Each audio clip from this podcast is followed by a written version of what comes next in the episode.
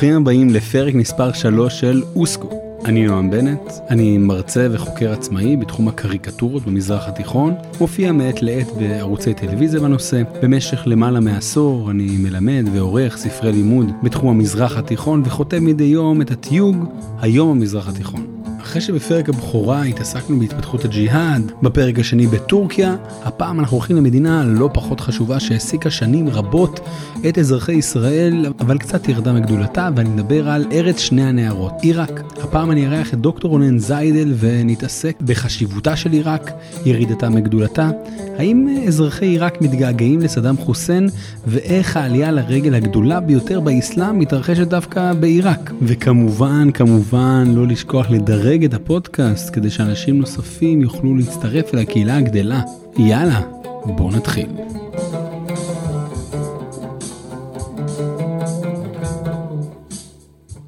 שלום, היום אנחנו מארחים את אה, דוקטור רונן זיידל, חוקר ותיק ובכיר. לעיראק במרכז דיין באוניברסיטת תל אביב. מה המצב, אה, רונן? אלחמדוללה זן, כמו שאומרים בעיראקית. כן. מה, מה זה התוספת של זן? זן זה בסדר. זן זה בסדר, זו מילה שתמיד עוברת. מו זן זה לא בסדר.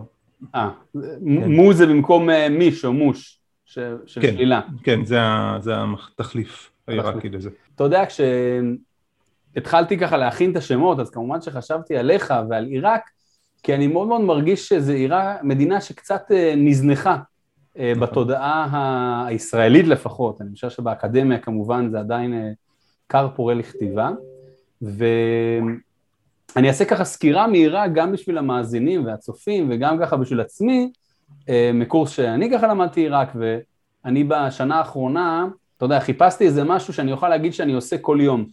אז בטוויטר העליתי כל יום את היום במזרח התיכון. שכמו שאמרתי לך לפני הקלטה, זה מהדברים שאתה עושה בשביל עצמך ועל הדרך אה, כמובן כולם מרוויחים. אז אה, אני מנסה לעשות ככה סדר בגדול בגדול, אה, בעקבות מלחמת העולם הראשונה, יש פה חלוקה במזרח התיכון, בריטניה מקבלת את פלסטינה, ארץ ישראל, עבר הירדן ועיראק, ובעצם ירדן ועיראק הופכות להיות ממלכות, ממלכות האשמיות, כלומר המלכים בעצם בני דודים ובמשך הדרך בני דודים שניים וכולי. אנחנו יודעים שב-1958, שנה מאוד משמעותית במזרח התיכון, קורים כמה דברים, אבל מבחינתנו בעיראק יש מהפכה, חבורה של קצינים מסלקים את המלך, אמ, וזכור לי שזה אירוע מאוד מאוד ככה אה, קשה והכול, הוצאות לאור. אירוע מפתח, כן. אה, אז זה ב-58, ב-68, אני מקווה שאני מדייק בשנים, כמובן תתקן אותי, אה, יש... 14 ביולי. 1958, תאריך מתאים למהפכות. נכון, 14 ביולי, שכמובן זה יום הבסטיליה, מי שככה כן, אומר נכון. לעצמו מאיפה זה מוכר לי, נכון. כלומר ב-14 ביולי 1789 בצרפת, וב-14 ביולי 1968 אה, בעצם אה, מודח, ערף מודח? האח, נכון? לא. 68. עבד אל-רחמן כן, ערף, עבד אל-רחמן ערף היו שני נשיאים ששם משפחתם ערף, שניהם אחים, עבד אל-סלאם מת באפריל 66 בתאונת מסוק, תאונה אמיתית לא מבוימת, וב-1968, ב-17 ביולי, יולי זה חודש של מהפכות בעיראק, מודח אחיו עבד אל-רחמן על ידי שוב חבורה של קצינים והפעם מאחוריה עומדת מפלגת הבאס. אז רק אני, לטוב, אם אני לא הייתי ברור, אז התאריך החשוב הזה של ה-14 ביולי זה של 58, ו-17 ביולי זה ב-68. כן, כמעט עשר שנים אחרי. אז אנחנו, אחרי זה יש לנו את הבת בשלטון, ודמות שככה מתחזקת לאורך השנים, שנקרא לזה שנות ה-70, זה סדאם חוסיין, מיודענו, אנחנו הישראלים מכירים אותו, אה, וב-79 הוא נהיה באופן רשמי נשיא, והוא מנצל, אה, אני ככה מריץ את זה כמה שיותר מהר שאני מצליח, אה, והוא מנצל את המהפכה באיראן ואת ההתחדשות של הצבא אה, כדי בעצם אה, להכריז על מלחמה בין איראן לעיראק, וזה בעצם שמונה שנים בין 80 ל-88. סדאם בקושי מתאושש מהשמונה שנים של המלחמה, שאומרים, אתה מוזמן לדייק כמובן, כמיליון הרוגים לשני הצדדים, ובאוגוסט 90 הוא פולש גם לכווית, ואז ארצות הברית מאוד מאוד כועסת ומביאה המון מדינות, בתוכם גם ערביות, הוא יוצא מכווית, ובהמשך, אה, אני קופץ עוד קדימה, בהמשך רוח אה, הפיגוע בתאומים של 2001, ג'ורג' בוש הבן, כמובן mm-hmm. הבן של אותו ג'ורג' בוש מ-1990, 91, הוא פולש אה, בשנית, כן, ארה"ב פולש בשנית, הפעם עם קואליציה קטנה יותר, ובעצם הפעם מסלקים את סדאם, ולכאורה נגיד שזו עיראק אה, של ימינו, אבל אנחנו נראה שזה לא מדויק, 2014 כמובן דאעש משתלט על חלק מהמדינה. אה, אז זה ככה, אני אומר, סקירה מאוד מאוד מהירה, לפני שנגיע כמובן לשאלות כן. שדיברנו עליהן, האם תרצה להוסיף משהו או פספסתי משהו? כן, קודם כל אני רוצה להוסיף שהשבוע חגגנו, ב-23 באוגוסט, חגגנו 100 שנה לעיראק, 100 אה, שנה להקמת, להשבעתו של המלך פייסל ב-23 באוגוסט 1921, למלך על עיראק, כמובן בשושבינות בולטת של הבריטים ובתוך מנדט בריטי וכן הלאה וכן הלאה, ועיראק שהיא בת 100 אה, קצת יותר מבוגרת מהמדינה שלנו, אה, כן, היא מדינה שיש כמעט ספורט לאומי כזה להספיד אותה, לא רק בארץ אגב, בכל מיני מקומות אחרים, לפעמים אפילו עיראקים מספידים את עצמם, אה, והיא בת מאה, והיא לא הולכת להיעלם כל כך מהר, ואני חושב שזה סוג של הצלחה, הצלחה לא של ה... החזק והספורטיבי והבלונדיני והגבוה וכל זה, אלא הצלחה של העקום, הצלחה של הגיבן, הצלחה של הקצת מעוות, אבל בכל זאת הוא מצליח והוא שורד והוא לא הולך להיעלם, והוא גם מוצא מתוכו כל מיני כוחות ואנרגיות להגן על הגוף, נדבר במטאפורות של חיסונים, כן, להגן על הגוף מפני כל מיני נגיפים. וכן, אה, זה סיפור אה, די מעניין, לא בטוח שהוא נורא שמח ולא כולם נורא שמחים. כתבתי פוסט על המאה שנה האלה עם איזה פוסטר יפה שמישהו אה, עיצב ופרסם, וקיבלתי אה, כל מיני הערות, קיבלתי כמובן הערות מעיראקים ערבים שזה יופי וכל זה, כי יש לי הרבה מאוד אה, קוראים אה, עיראקים ערבים אה, מעיראק, מהגולה העיראקית וכן הלאה. אה, קיבלתי לפחות הערה אחת מעיראקי כורדי שהוא אומר שזו חרא בעיראק, שגר בעיראק, אזרח עיראקי, אה, שזו חרא של מדינה והיא נוראה למיעוטים שלה וכן הלאה וכן הלאה. וקיבלתי גם הערה מפרופסורית אה, ידידה טובה בירושלים פמיניסטית שאמרה שזה פוסטר שמנצל נשים כי במרכז הפוסטר הייתה אישה. כן זה אבל בעיקרון באמת עיראקים הם born pessimists, הם נולדו פסימיסטים, יש להם אולי כמה סיבות טובות, אבל הם born pessimists. עכשיו, אנחנו עוד ניגע בפסימיזם ככה, כי הוא מזכיר לי קצת את הנושא הדתי שהוא mm-hmm. חז... ש... שקיים בעיראק, אבל אני רוצה לפתוח איתך באמת ב... ב... בדבר שהזכרתי בקטנה בהתחלה, וזה למה עיראק, או לפחות לי מרגיש שהיא קצת נשכחה, שבעצם פחות מדברים עליה. כן, אתה צודק במאה אחוז. אני חושב שהיא קצת נשכחה מכיוון שצורת המחשבה הישראלית לגבי האזור ההוא של המזרח התיכון, מזרחה מכאן, מזרחה מירדן, היא אה, מסורתית צורת מחשבה שחושבת על איום. אנחנו מצפים לאיום משם. כל זמן שהיה סדאם חוסיין, אז הוא היה איום, הוא היה מפלצת והיה מפחיד וכל מיני דברים כאלה. ברגע שהוא נעלם מ-2003 אה, ונוצר שם הסוג הזה של הוואקום שאנחנו רואים גם היום, אז אה, הוא פחות העסיק, היא רק פחות העסיקה את, את ישראל, היא שוב פה ושם הבליחה אה, לעולם המושגים שלנו כשנוצרו שם כל מיני איומים אחרים, כמו למשל דאעש ב-2014, או אה, האיום האיראני ותומכי איראן והמיליציות למיניהם, אה, עכשיו, אם יש איזשהו שיח לגבי עיראק, רובו עוסק בשאלה איך למנוע מהאיראנים אה, להעביר נשק דרך עיראק או לירות נשק דרך עיראק או כל מיני דברים בסגנון הזה. אה, פחות רואים את עיראק שהיא לא פרו-איראנית או, ולא פרו-סדאם ולא כל מיני דברים כאלה. נכון, באמת... אבל לא מדברים על עיראק בהקשר הלבד שלה. כלומר, נכון, מדברים על עיראק נכון. בהקשר של דאעש, מדברים על עיראק בהקשר של איראן. נכון, נכון. זה מעניין. תלויה ב, היא תלויה ב, היא כפופה ל, היא אה, בכיס של, כל מיני בעצם, דברים כאלה. וזה בעצם הסיפור שלה ללא רודן, אתה יודע, אנשים אוהבים כן. לדבר ולא חובה עכשיו להרחיב על זה דווקא, אבל אולי בנגיעה, הרבה אנשים אוהבים לדבר על, אה, הערבים לא יודעים מה זה דמוקרטיה, הם חייבים אולי כמו הרוסים, מנהיג mm-hmm. חזק והכל. ואני אומר לעצמי, וואלה, כאילו, מאז שאין סדאם חוסיין, אני לא זוכר אם זה ציטוט של מישהו מדויק או שפשוט שמעתי מישהו חבר אומר ש, שעיראק היא תיבת פנדורה ולמכסה שלה קוראים סדאם חוסיין, ככה שמעתי mm. משפט. Mm. שבעצם מרגע שפתחנו את הפנדורה אה, זה מה שקרה וגם יש גם כמה קריקטורות אה, אה, mm. שלועגות לזה, של אתם מחכים שסדאם חוסיין ילך וחכו חכו לרגע שאחרי וזה מה שקרה.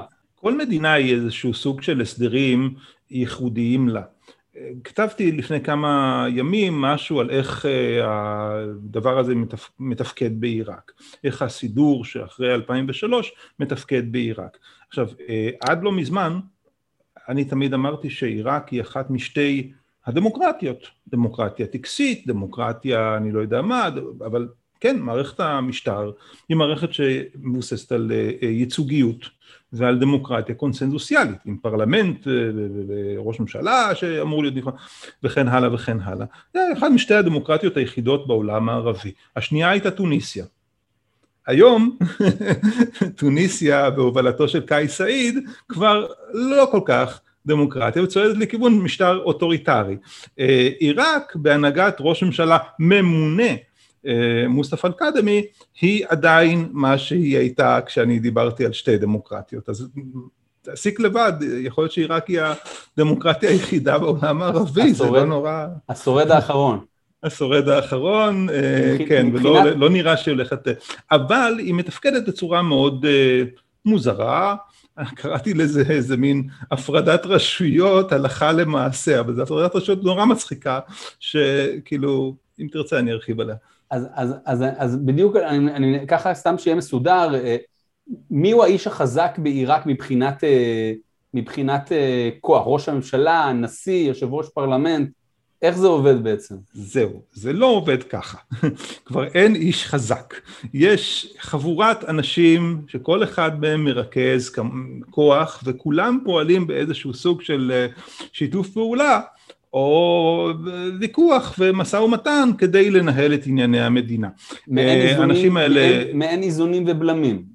כן, מעין, אני אקרא לזה שוב הפרדת הרשויות. כן. זאת אומרת, אה, זה, הפרדת הרשויות קיימת רשמית, כן, רשמית בגופים הרשמיים, בפרלמנט, ממשלה וכן הלאה, אבל אה, לא רשמית, אה, האנשים האלה מתכנסים ומחליטים מה יקרה ומה יהיה ומה יעשו, כן, והאנשים האלה אינם נבחרים, האנשים האלה הם אה, מין אמיננציות אפורות של הפוליטיקה העיראקית, זאת אומרת אנשים שמאחורי הקלעים בעצם, ומארגנים ככה את הדברים בינם לבין עצמם.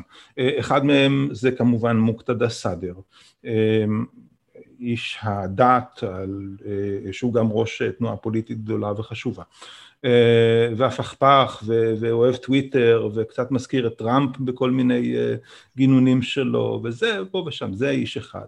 איש שני זה איש הדת הבאמת חשוב, ראש הממסד הדתי השיעי, אה, אייתולה הגדול עלי סיסטני, היום כבר בן יותר מתשעים. אמ, שהוא אה, עובד בצורה קצת אחרת, הוא לא סובל את סאדר וסאדר לא סובל אותו, אבל אה, הוא עובד בצורה די אחרת ויש לו הרבה מאוד השפעה גם על הפוליטיקאים וגם על ציבור הבוחרים. אמ, גורם נוסף אלה כמובן המיליציות השיעיות ומי שמייצג אותם בפוליטיקה ועוד כל מיני פוליטיק, פוליטיקאים בכירים שחלק מהם מייצגים את המחנה הזה וחלק מהם מייצגים מחנות אחרים, גם מחנות של המרכיבים האחרים של הקהילה העיראקית כמו הכורדים והסונים.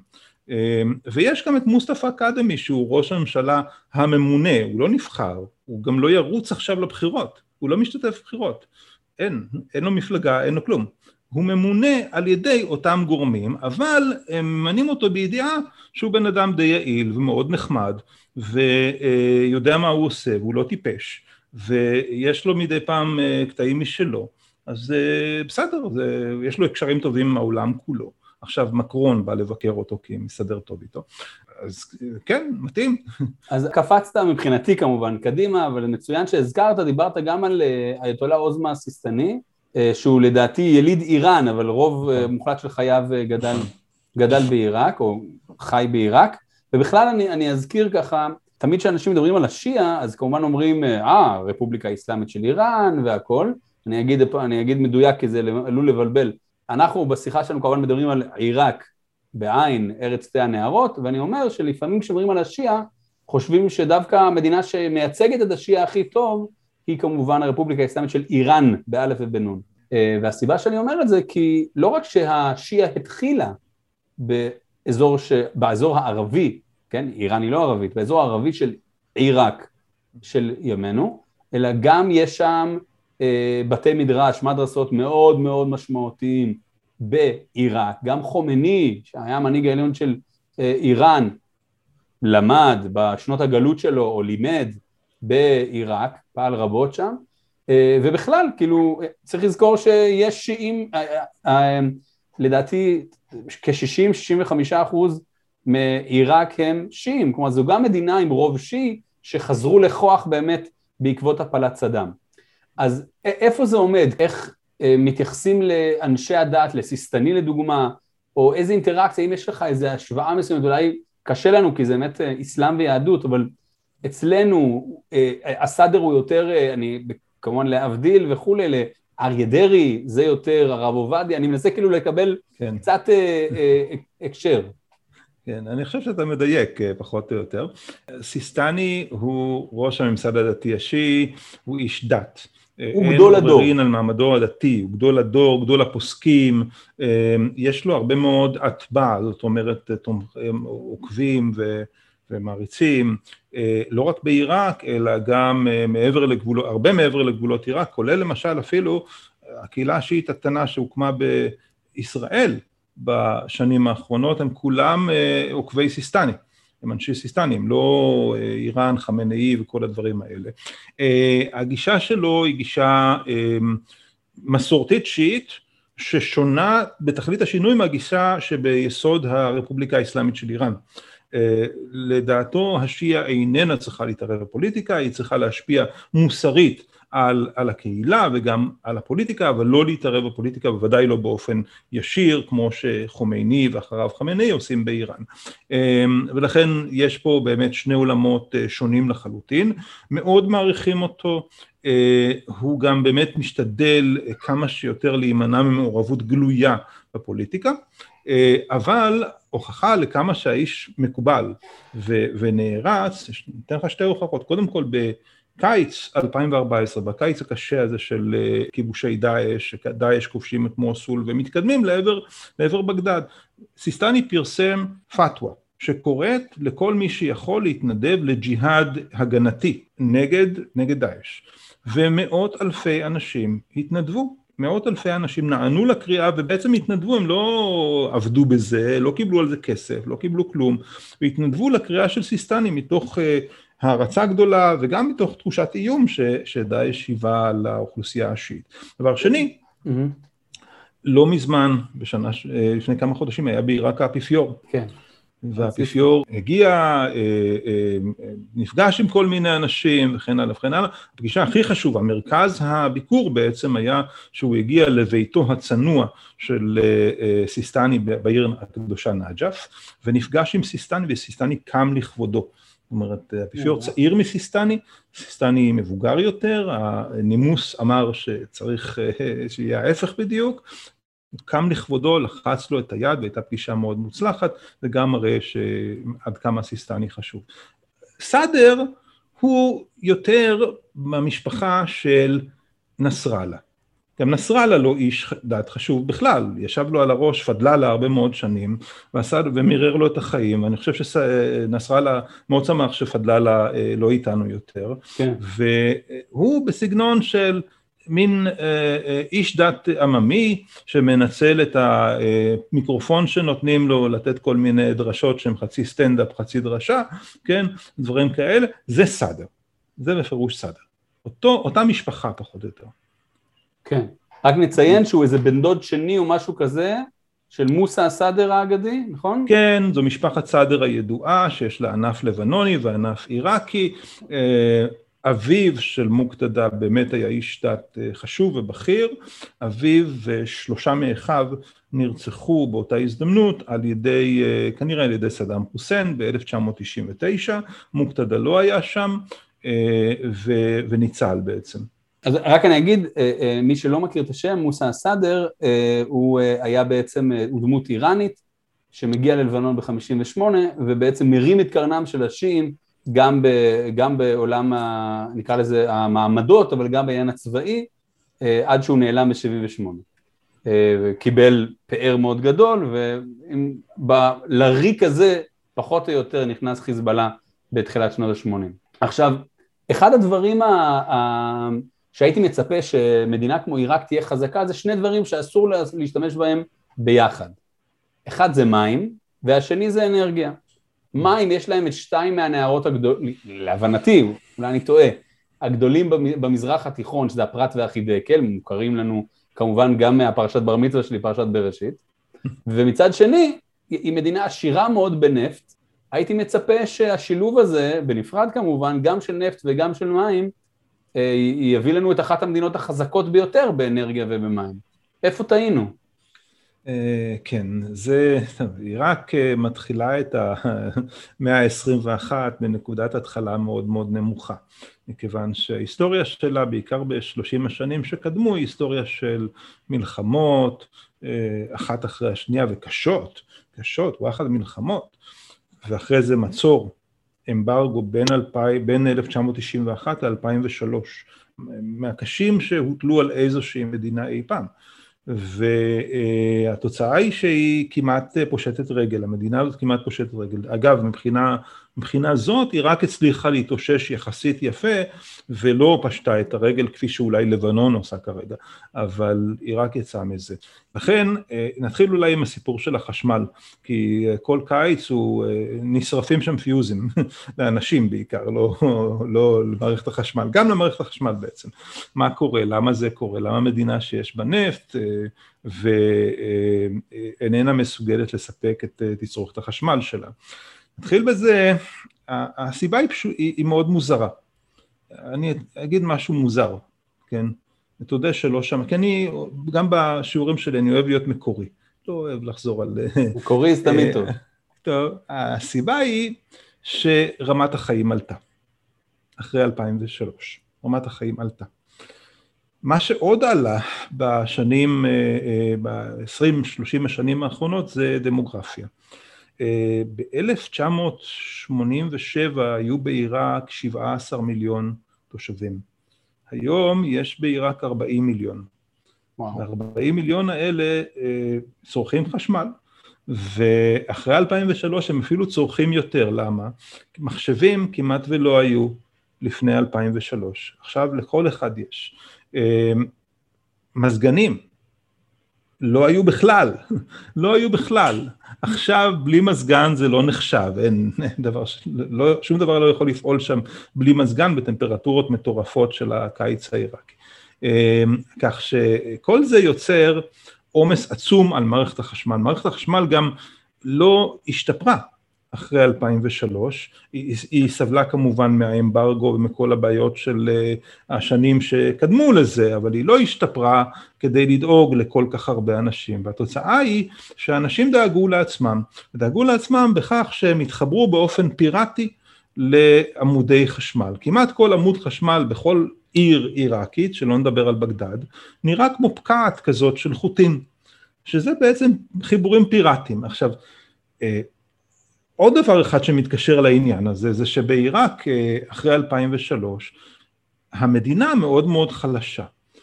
זו, עיראק היא מדינה צנטרליסטית באופי שלה. הכל שם צנטרליסטי, הכל פועל מבגדד, הכל מתחיל מבגדד, הכל מתוכנן, הכל... ואחרי 2003, המדינה, מרכז העצבים מאוד מאוד חלש. עכשיו, בלי מדינה חזקה, איך אפשר לטפל בבעיה הזאת של אנשים שמתחברים לחשמל? מי יכול לנתק אותם? מי יכול לארגן את הכל מחדש באופן שכל האנשים האלה יקבלו את החשמל שהם קיבלו קודם באופן פיראטי וגם ישלמו עליו.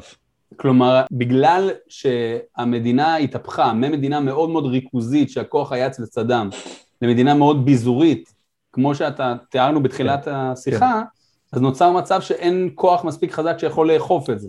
אין כוח מספיק, מספיק חזק, תוסיף לזה גם בעיות תשתיתיות כגון פגיעה מכוונת בעמודי חשמל או בתחנות כוח בכל מיני מקומות במדינה, המדינה גם אחרי 2003 חוותה אה, פרקים של אה, חוסר ביטחון ודברים כאלה, דאעש למשל עד היום אה, מפיל עמודי חשמל, עמודי מתח גבוה בכל מיני אזורים שהם פעילים, גם זה מוסיף לסיפור הזה, וכמובן העומס שרק גדל על uh, מערכת החשמל. הם לא הקימו תחנות חשמל חדשות מעבר לאחת הגדולה ש, שיש בבגדד כמובן, וכל העסק הזה לא הצליח uh, uh, לפתור את הבעיה של העומס, ולכן כמעט כל קיץ יש להם הפסקות חשמל, חשמל מסופק בממוצע משהו כמו שמונה או תשע שעות ביום uh, בעיר גדולה, פחות מזה במקומות יותר קטנים.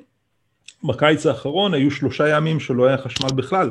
בשום מקום, המערכת אה, קרסה, ואנשים ש... אה, אנשים ישבו בבית בחום של 40 והרבה מעלות, כן, ובכו, ופשוט בכו, מה עוד אפשר לעשות?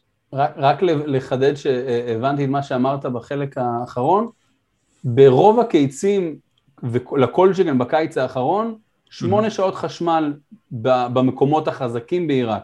נכון, בימים טובים. בימים טובים.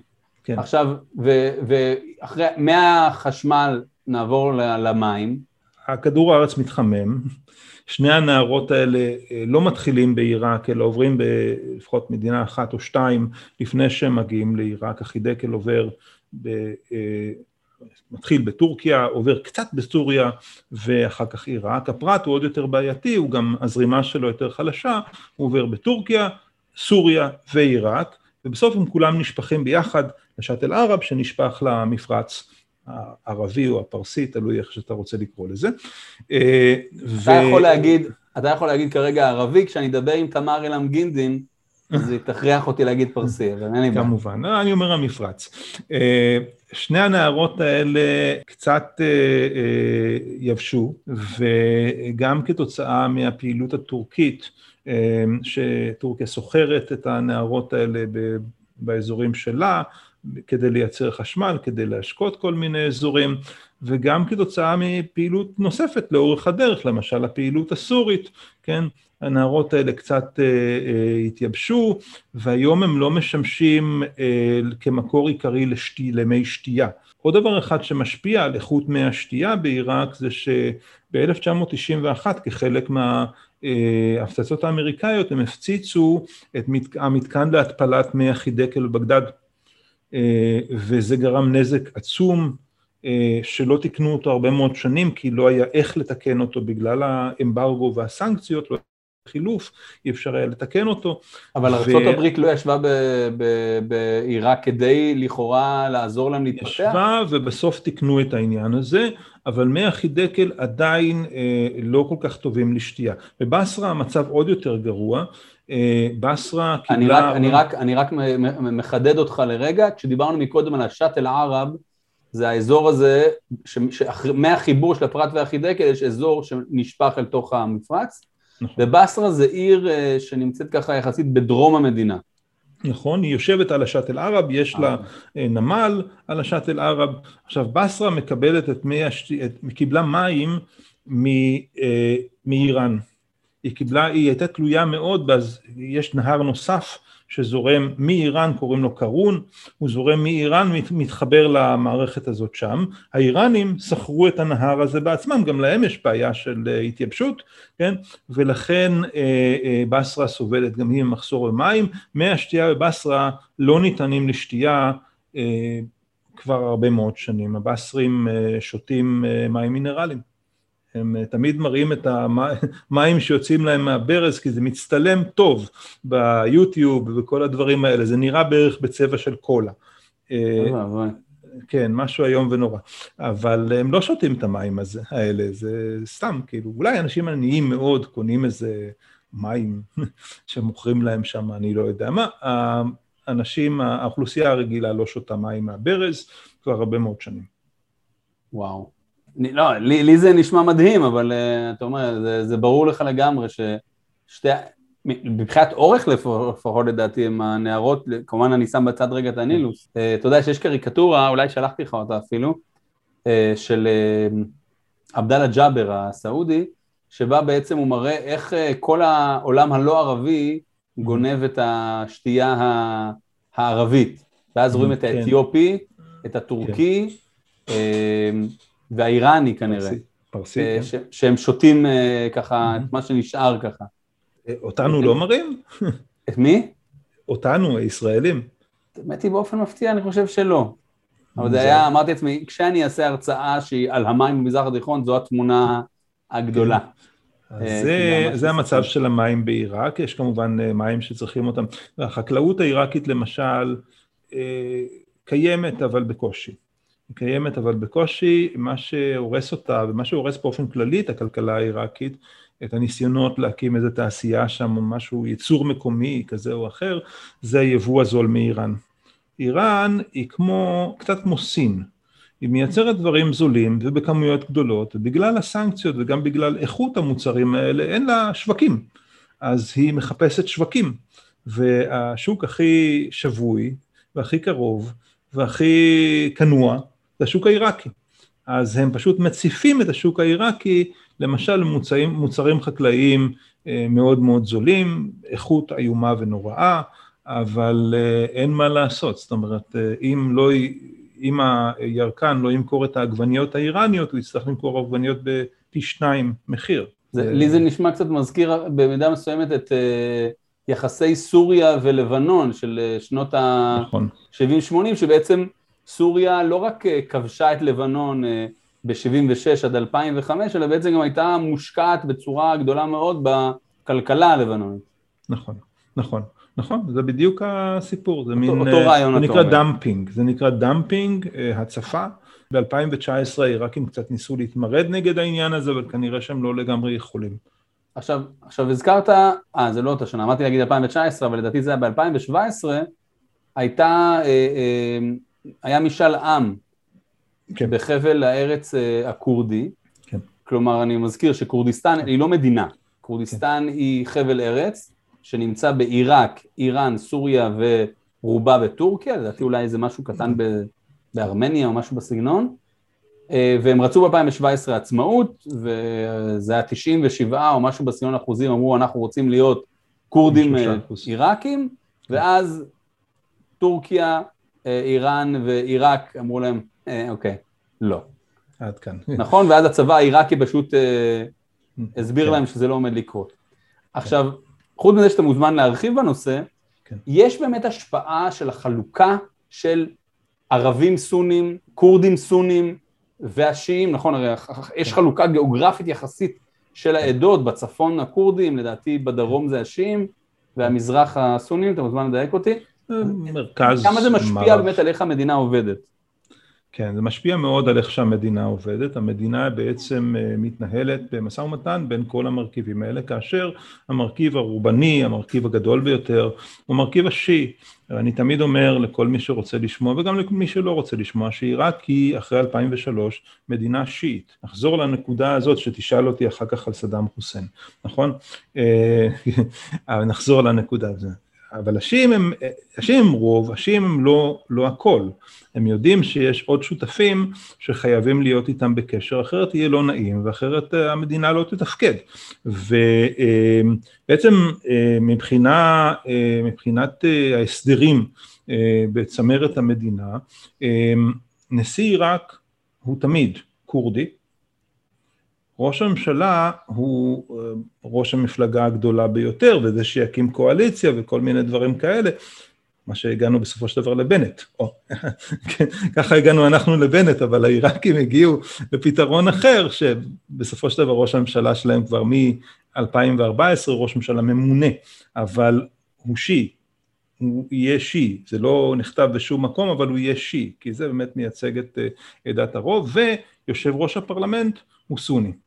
זו המשרה הסונית הבכירה ביותר. בממשלה משתדלים לשלב את, אה, את כולם, את כל המיעוטים האלה, כולל אה, תפקיד, שרי, אה, שרים חשובים, כמו, כמו שר חוץ למשל, שהוא בדרך כלל כורדי, וכן הלאה וכן הלאה. עכשיו, החלוקה האמיתית היא בין, והיותר חלוקתית, נקרא לזה ככה, היא בין עיראק הערבית, שבירתה בגדד, לבין החבל הכורדי בצפון, שכולל שלושה מחוזות, ובירתו ארביל, או כמו שהכורדים קוראים לה, האולר. שלושה מחוזות, ובין שני האזורים האלה יש בערך 14 אזורים במחלוקת, אה, לאורך הגבול, אבל נעזוב אותם לרגע. זה כאילו שיש לנו שתי ישויות תחת אה, קורת גג אחת. המרכז המוכר, הבירה המוכרת בינלאומית של עיראק היא בגדד, ושם באמת הכל מתנהל. התקציב הקורד, לכורדיסטן יש נשיא משלה, יש ממשלה משלה, יש פרלמנט משלה ויש לה אפילו חוקה משלה, אה, אבל היא אזור עני, ללא מקורות הכנסה משלו, אה, והיא תלויה בהכל כמעט בתקציב שניתן לה מבגדד. אבל מה עם הנפט שיש נגיד בקירקוק וכאלה, זה לא מפנק אותם? קירקוק קודם כל לא באזור הכורדי, היא הייתה בשליטה מעשית של הכורדים עד אותו סתיו של 2017, כי חלק mm. בעצם מה שקרה בפעולת העונשין הזאת שנעשתה נגד הכורדים על ידי הצבא העיראקי, הייתה שהצבא העיראקי כבש מחדש את העיר קירקוק עם אה, שדות הנפט שמסביבה. היא לא אה, אמורה להיות בחבל הכורדי, היא נשלטה על ידי הכורדים הלכה למעשה, ולמעשה אין להם, אין להם נפט. אין לכורדים נפט, יש שם מעט אה, אה, שדות קטנים שמנוצלים כולם על ידי טורקיה ולמטרות של טורקיה, כי טורקיה היא גם סוג של אה, ריבון באזור הזה, אבל אין להם נפט ואין להם שום הכנסה משלהם, יש להם משבר כספי מאוד מאוד קשה, כי בגדד מתחילה לקמוץ את היד ולא אה, לתת להם את מה שהם רוצים. אחת לאיזה כמה זמן מגיע, למשל שבוע שעבר, מגיעה משלחת כורדית אה, לבגדד, משלחת תחנונים כזאת, שהולכת לקנוסה ומבקשת את החלק שלה, אולי עוד קצת, עוד איזה אחוז, עוד איזה משהו, אנחנו צריכים לשלם משכורות ודברים כאלה, וככה העסק הזה מתנהל, וזה מה ששומר את, ה, את הכורדים. למעשה הגורם היחיד, ש... ברזני, אה, שהיה אז, מסעוד ברזני היה אז אה, מנהיג, היה נשיא כורדיסטן, אחרי זה הוא פרש, והיום יש איזה ברזני אחר בתפקיד הזה. הוא הלך על הימור מאוד מאוד גדול עם המשאל עם הזה. הוא אה, רצה להראות איזה משהו, אה, שרוב האוכלוסייה הכורדית בעד אה, אה, עצמאות, אבל הוא גם אמר מראש שהוא לא הולך ליישם את זה, הוא לא הולך ליישם את זה, אבל עצם החוצפה, עצם ההעזה לעשות את הדבר הזה עלתה לכורדים ביוקר רב, והיום מצבם הרבה יותר אה, חלש, הרבה יותר שולי, אה, מאשר היה אה, קודם לכן. אני רק אזכיר ככה בהקשר הרחב יותר שהכורדים לא רק שהם לא מדינה, הובטח להם מדינה. אה, דיברנו על זה בשיחה שהייתה לי עם חי איתן כהן ינרוג'ק, שדיברנו על זה שב-1920 הסכם סבר מעניק להם מדינה, ב-1923 בלוזן מבטלים לו אותה. כן. ואם נקפוץ קדימה, כי בטוח שיש עוד אירועים שאני מדלג עליהם בלי לשים לב, בעקבות דאעש, הכורדים מצד אחד הקיזו הרבה דם, במאבק שהם היו הידיים הארוכות של המערב, אבל זה גם מה שגרם להם אולי גם, אה, גם לשטחים נוספים, לא רק בעיראק ובמדינות אחרות, בסוריה וכאלה, אבל גם בעצם אולי זה נתן להם את אותה עזות שאתה ציינת, שאם כן. כל כך נהיינו גיבורים, מגיע לנו מדינה. הכורדים לא מפספסים הזדמנות לפספס הזדמנויות, זה, בזה הם מאוד מאוד טובים. אמ, ב-2014, כשדאעש כבש את אה, שליש משטח עיראק הערבית, כן, והיה במוסול, כבש את מוסול, הם נורא שמחו בעצם, הכורדים נורא נורא שמחו, שמחו מהמילה שמחה, הם שמחו ואלצו כי חשבו הנה עיראק מתפרקת לנגד עיניהם ואז אנחנו ניקח את החלק שלנו ונלך אה, הצידה, כן, ונשיג לעצמנו איזה מין עצמאות כזאת, הנה הכל קורס שם ואו-טו-טו הם לא הבינו שיש להם עסק עם אה, מטורפים, פנאטים, עם דאעש, כן? ו- ודאעש בעצמו גם עשה טעות מאוד מאוד גדולה, במקום לנצל את העובדה שהכורדים מחוץ למשחק, אה, אחד הדברים הראשונים שהוא עשה מיד אחרי כל הסיפור הזה, זה להתחיל לתקוף את הכורדים. כן, כורדים גם עשו טעות עצומה כשהם אה, אה, התרשלו ונרדמו בשמירה ולא הגנו על, על היזידים באזור סינג'אר, זאת אומרת במערב עיראק, קרוב לגבול עם אה, סוריה, אזור שהיה אמור להיות בשליטה, אחד האזורים שהם מחלוקת, אבל אמור להיות בשליטה של המפלגה הכורדית, הצבא העיראקי בשלב הזה ברח מכל השטח, פשוט התפנה, כן, נסוג. רק נחדד שבעצם זה מה שקרה ב-2014 ודיברו על הטבח של דאעש, המדינה האסלאמית ביזידים, והיזידים הם, הם לא מוסלמים. נכון? אני מדייק? היזידים הם, הם בני דת אחרת לגמרי, אבל מבחינה אתנית הם כורדים. הם דוברי שפה כורדית, הם למעשה כורדים שיש להם דת, דת אחרת, כן? יש ויכוח כמובן אם הם עם נפרד או שהם חלק מהכורדיות הכוללת וכן הלאה וכן הלאה, אבל הם אה, דוברי השפה הכורדית ויש להם דת אחרת.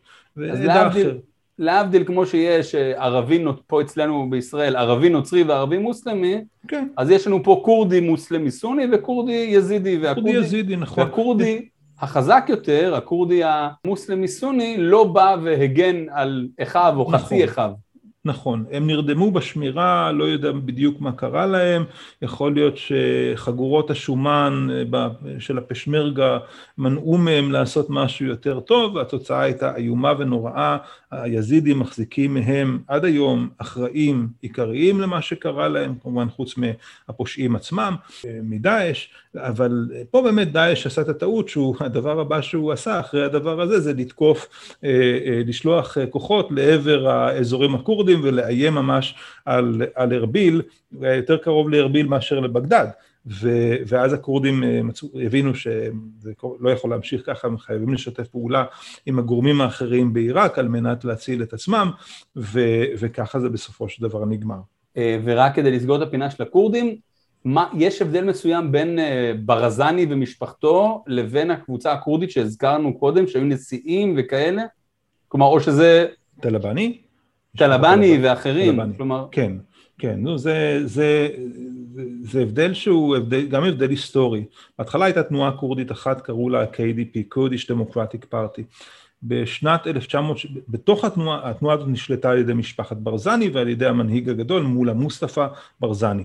אמ, מנהיג המרד הגדול של הכורדים שנמשך 14 שנים וכן הלאה וכן הלאה.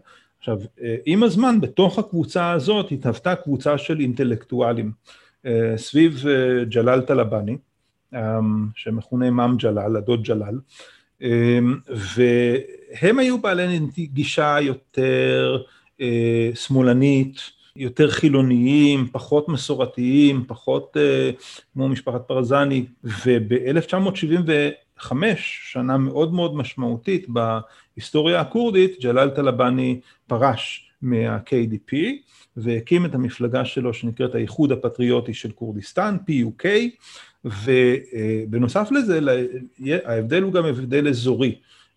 הברזנים שולטים בכל האזור של ארביל צפונה לכיוון הגבול הטורקי, הערים המרכזיות הן זחו, דוהוק, גם האזור של סינג'אר שקודם הזכרתי, זה אזור בשליטתם, בעוד שהטלבנים שולטים על כל האזור שקרוב לגבול האיראני, מן האזור של מזרח אה, כורדיסטן, שהעיר המרכזית בו היא סולימניה. וואו, נשמע שזה נושא לאיזה 12 הרצאות רק על הכורדים אני אומר, כן. נשמע ככה...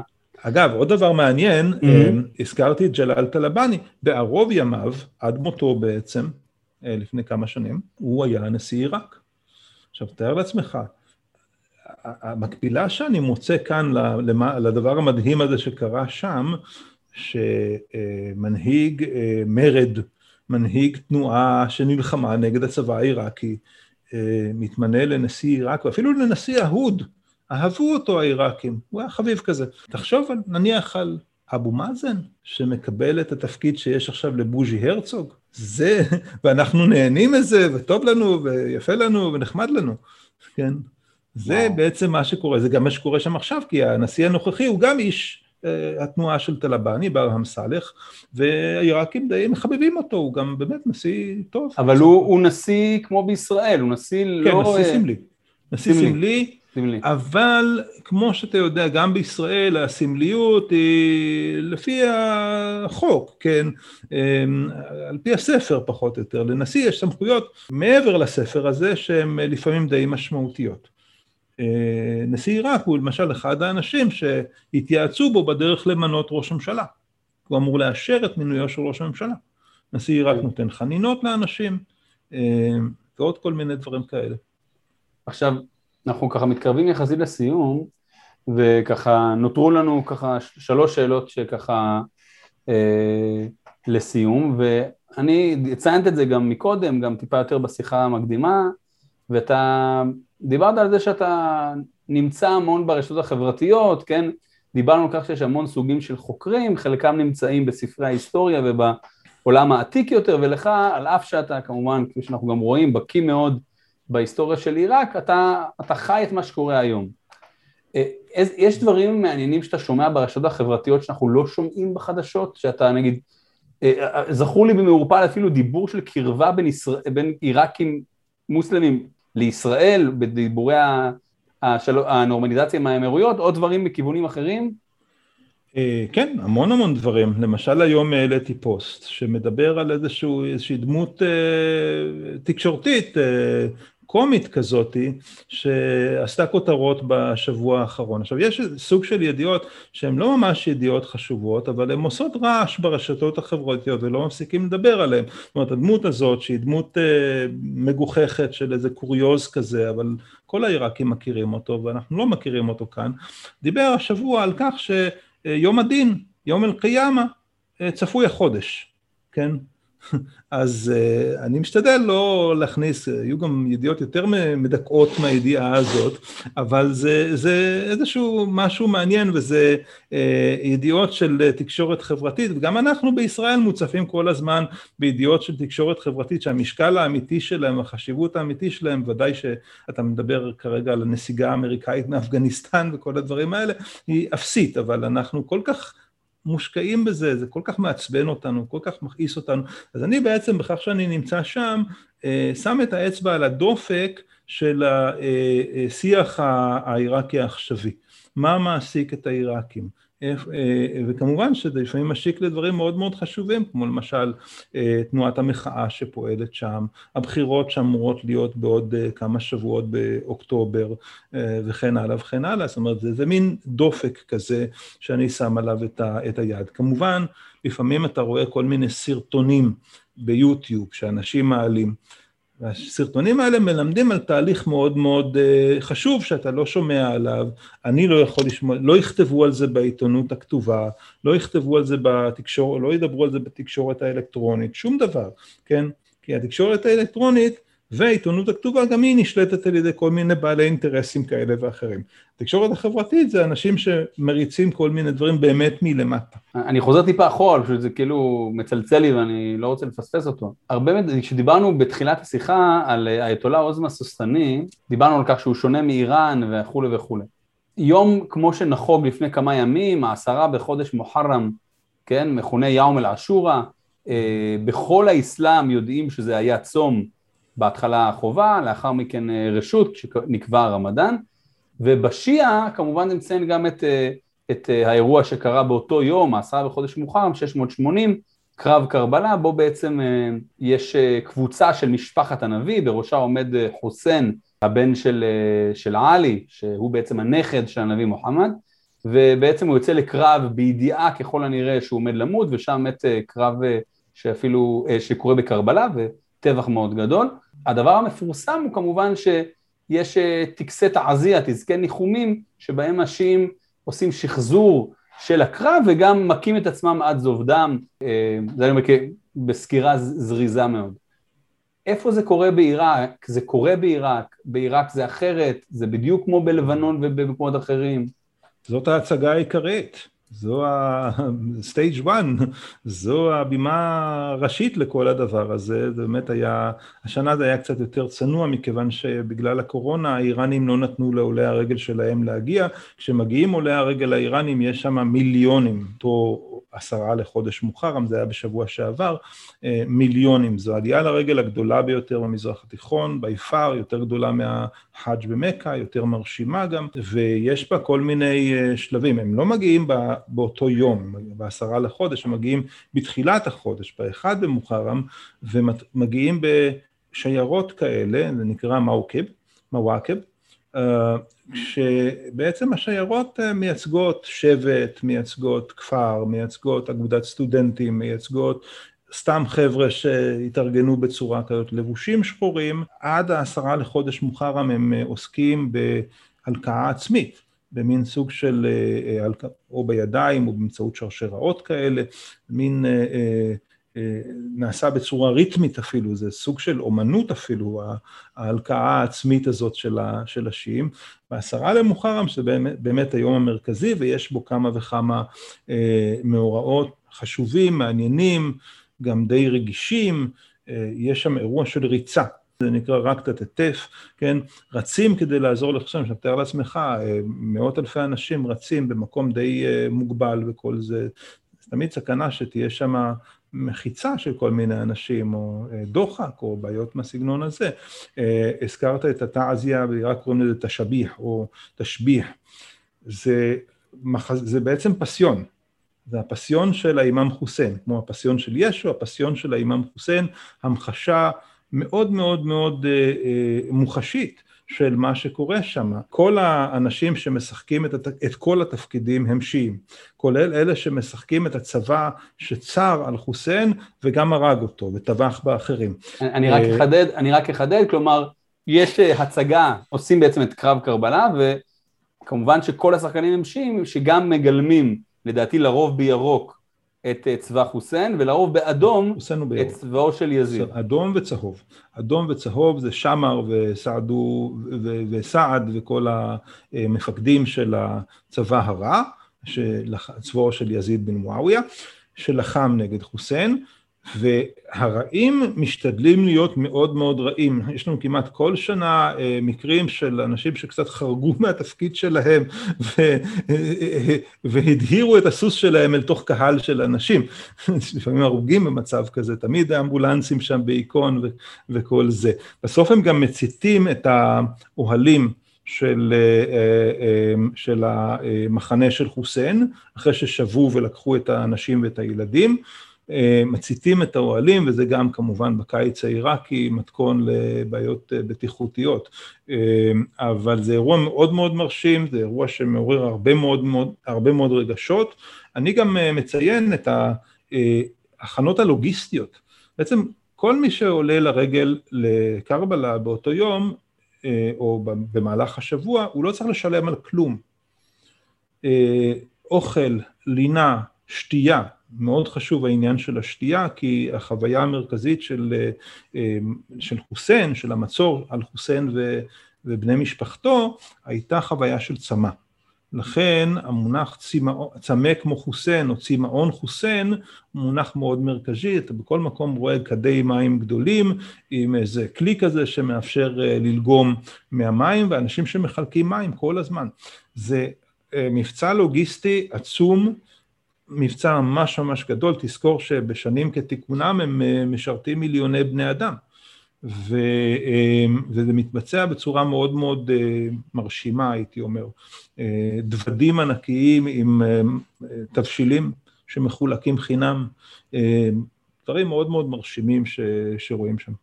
אז רק כדי לחדד, אמרת צבעים, רק לוודא, אני חשבתי שזה ירוק מול אדום, אתה אמרת שזה צהוב מול אדום? צהוב ואדום מול ירוק. אה, אוקיי, בסדר, עכשיו זה כן, מסתדר לי. כי חוסיין תמיד ירוק. בינואר 2020, כשחוסל קאסם סולימני, אה, שהוא איראני כמובן, אה, אז היה איור שעלה באתר של, של המנהיג העליון האיראני, האייתולה עלי חמינאי, שבו רואים דמות אה, אה, ירוקה מחבקת את קאסם סולימני, ואני מאוד כעסתי כי מישהו הסביר את זה, לא זוכר איפה, שזה עלי. אמרתי, זה לא יכול להיות עלי. לא, זה חוסיין. זה חייב להיות חוסיין. חוסיין, אותו חוסיין מהקרב, כן. והוא מקבל כמובן כן. את, אה, את אה, קאסם סולימני וכולי. ברור. עכשיו, הרבה מהתיאורים שציינת מוכרים לי ממקומות אחרים, חוץ מכמובן מה שדברים שקוראים קרבלה, ששם אי אפשר לטעות. Mm-hmm. יש משהו בשיעה העיראקית שאתה מכיר שהיא שונה מהשיעה הפרסית או השיעה כן. הלבנונית? כן. אה, זו שיעה ערבית קודם כל, שיעה ערבית, זאת אומרת המבנה החברתי נשאר מבנה חברתי ערבי, אה, שבטי במידה רבה מאוד, צורת הפולחן ודברים, משמרת כל מיני מנהגים שבטיים, הרבה פעמים הם מגיעים לכל מיני מקומות ושרים את השירים השבטיים שלהם וכן הלאה, עם המנגינות השבטיות וכן הלאה. בשיעה האיראנית למשל יש מנהג שנקרא נישואי מוטעה. נישואים, זה בעצם היום מין הכשרה כזאת לזנות. כן, נישואי הנאה, נישואי, נישואים שהם בעצם הכשרה לזנות. זה מאוד מקובל, יש לזה הכשר דתי, וזה קורה בכל מקום שם. אה, לא כל כך בעיראק, כיוון שנישואי המוטעה עלולים לפגוע בנסב, בקו הדם של השבטים, וזה נחשב מאוד לא מכובד. לכן בעניין הזה הם לא ממש מקפידים, כן? אבל uh, לכל דבר אחר ועניין, הם, uh, השיעה העיראקית שהיא, יש לה היסטוריה קצת יותר קצרה. מהשיעה האיראנית, אבל בפרק זמן מאוד מאוד קצר הם הפכו להיות לאוהבי חוסיין, לשיעים אה, אה, אה, אה, שהאמונה יוקדת בהם. אבל איך זה יכול להיות שזה קצר יותר אם הם הוותיקים יותר? אה, אני לא כל כך יודע להסביר למה, אה, קודם כל השיעה העיראקית היא אה, תוצאה של תהליכי שיוע שהתחילו במאה ה-19 ותוך 50 או 60 שנה במהלך המאה ה-19 אה, הפכו רוב תושבי דרום עיראק, שזה שבטים בעצם, התהליך היה דרך השבטים, הם הפכו להיות שיעים. אה, וכך נוצר בעצם בתחילת המאה ה-20 הרוב השיעי שאנחנו מכירים באוכלוסייה העיראקית. איך הם אה, אה, הפכו להיות אה, כל כך נאמנים וכל כך אוהבים את חוסיין, כנראה שבתרבות המקומית הייתה איזושהי הערצה בכל זאת לגיבור הזה, הוא מת בקרבלה, הם לא באו לעזור לו כשהוא היה צריך את העזרה והוא פנה לעזרה. אתה יודע, זה הסיפור בעצם, החוויה המרכזית של השיעה באופן כללי היא חוויה של חרטה. זו חרטה. אה, כל מה שהם עושים זה הבעת חרטה על כך שלא באו לעזור לחוסיין. בנצרות אולי החוויה המרכזית היא חוויה אחרת, אצל השיעה זו החוויה המרכזית. ולכן אה, הם עם הזמן נוספו לזה כל מיני נופחים עממיים כאלה של אה, צורות שונות של הבעת החרטה, של צורות שונות של סיגוף, אה, שזה גם חלק מאיזושהי תרבות מקומית של דרווישים ודברים כאלה. יש כאלה שרק מלקים את עצמם, יש כאלה שעושים את זה עם שרשרת אה, על הגב, יש כאלה שמגדילים מסות ומשתמשים אפילו בחפצים חדים, כמו גרזינים או סכינים או דברים כאלה. מה שנקרא, ש... מה שנקרא אל תנסו את זה בבית. נכון, וכל שנה, שוב, בתקשורת החברתית אני רואה מנהגים חדשים שנוספים, כל מיני אה, אה, מנהגים שלא היו שם קודם, שמעוררים אפילו אצל העיראקים איזשהו תימהון, מה זה, מי זה, מה עושים, מה זה, מה זה ההתמרכות הזאת בבוץ פתאום כחלק מהבעת אה, אה, חרטה, מה זה שנכנסים מתחת לנאקה, כן, כי uh, חלק מהמשלחת uh, uh, הזאת של חוסיין זה אנשים שרכובים על נאקות, כן, עם איזה מין האודאג' כזה, או הפריון למעלה, כן, אז אנשים נכנסים מתחת לנאקה הזאת ומבקשים ברכה. זה דברים שהם מוזרים, זה כנראה מנהגים עממיים שמישהו המציא אותם, והם עכשיו מקובלים, וזה מביא ברכה, אז יופי. אוקיי, okay, עכשיו לסיום, דבר ראשון, מרתק, אני אומר בכלל, כל הנושא הזה של אה, קרב קרבלה ואיך השיעים מסתכלים, זה, זה בעיניי באמת נושא, אולי לשיחה נוספת אפילו. עכשיו, ממש לסיום, יש לי ככה שתי שאלות פיקנטיות. אחת, אה, דאעש סלאש אל-קאעידה, למרות שזה שני ארגונים שונים, כן? אה, דאעש הוא הסוג של הבן הסורר של אל-קאעידה, אם נרצה. נכון. האם הוא, כמה הוא עדיין קיים בעיראק? היום, 2021. כן. תראה, בין 2014 ל-2017 הם שלטו על שטח וניהלו מדינה, מה שהם קראו מדינה אסלאמית, שכללה גם חלק מהשטח של עיראק, בימי השיא זה היה שליש משטח עיראק, אחר כך זה הצטמצם. ב-2017 הם אה, אה, סולקו מעיראק, הם כבר אה, לא שולטים על שום שטח בשום מקום, לא בעיראק ולא בסוריה, ו... אבל הם פעילים עדיין כארגון גרילה.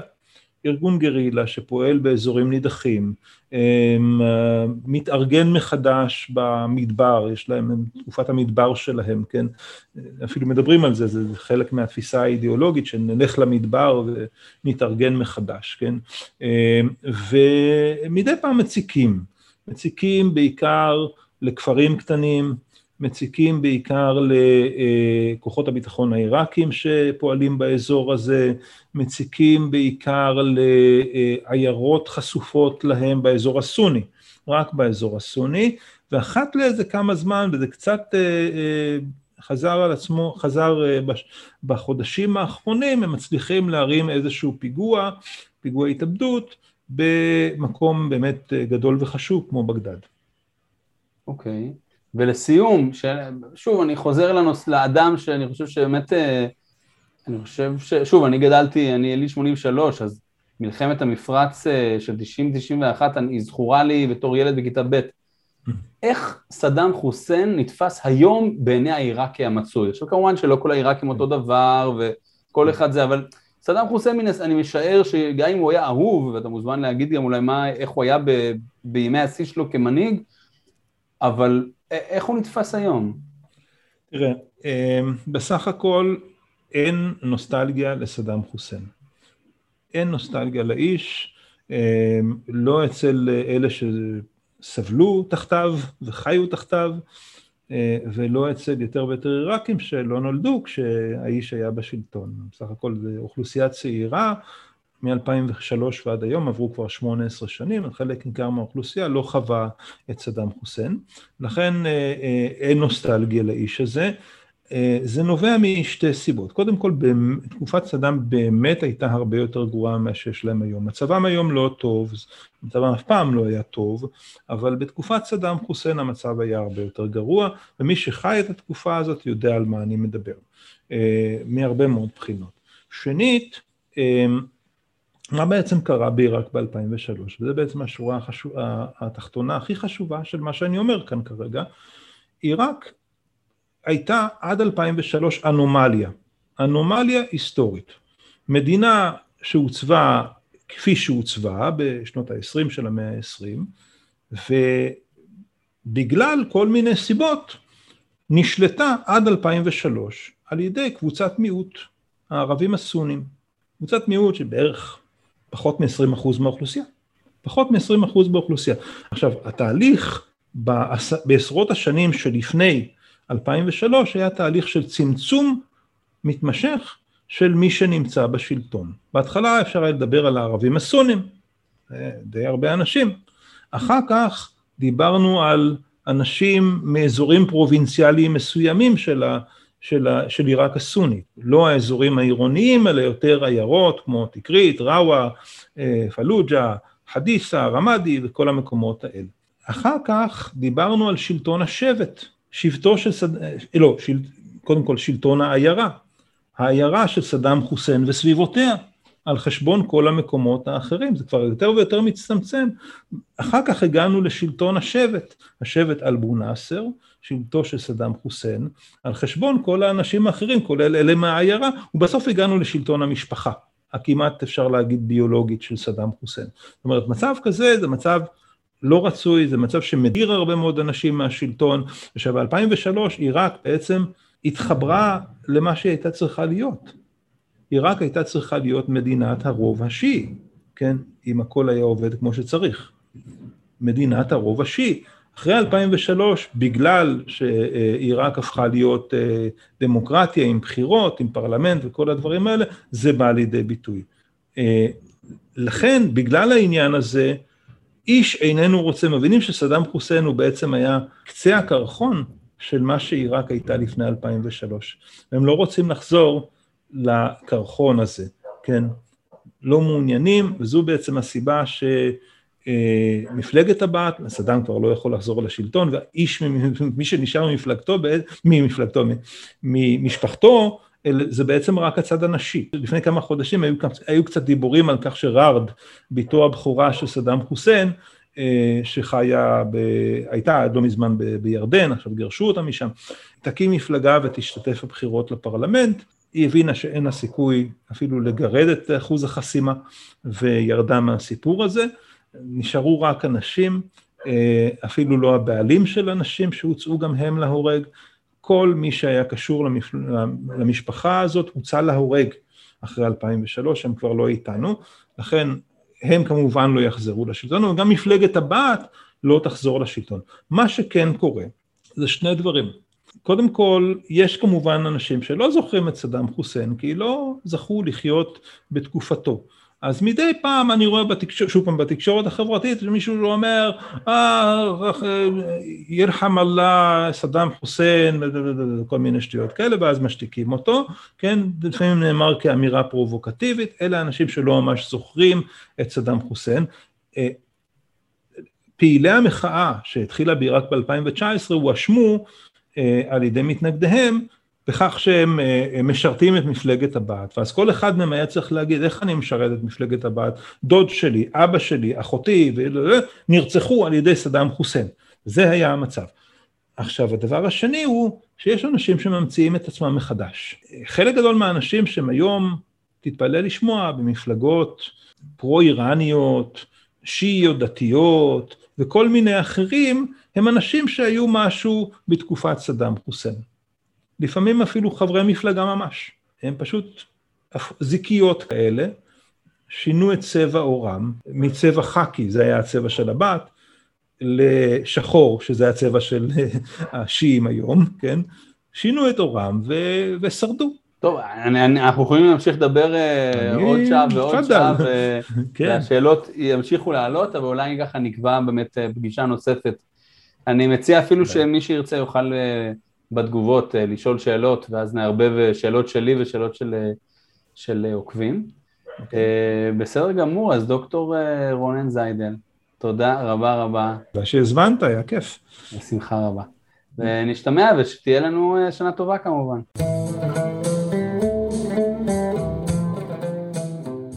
האזנתם לפרק מספר 3 של אוסקוט, ההסכת פודקאסט של נועם בנט. כמובן שאם הגעתם עד לפה אני אשמח לשאלות, תגובות, חידודים, הערות על הפרק שהאזנתם, לי או לדוקטור זיידל. לא לשכוח לדרג את הפרק כדי שאנשים נוספים יוכלו להצטרף לקהילה הגדלה.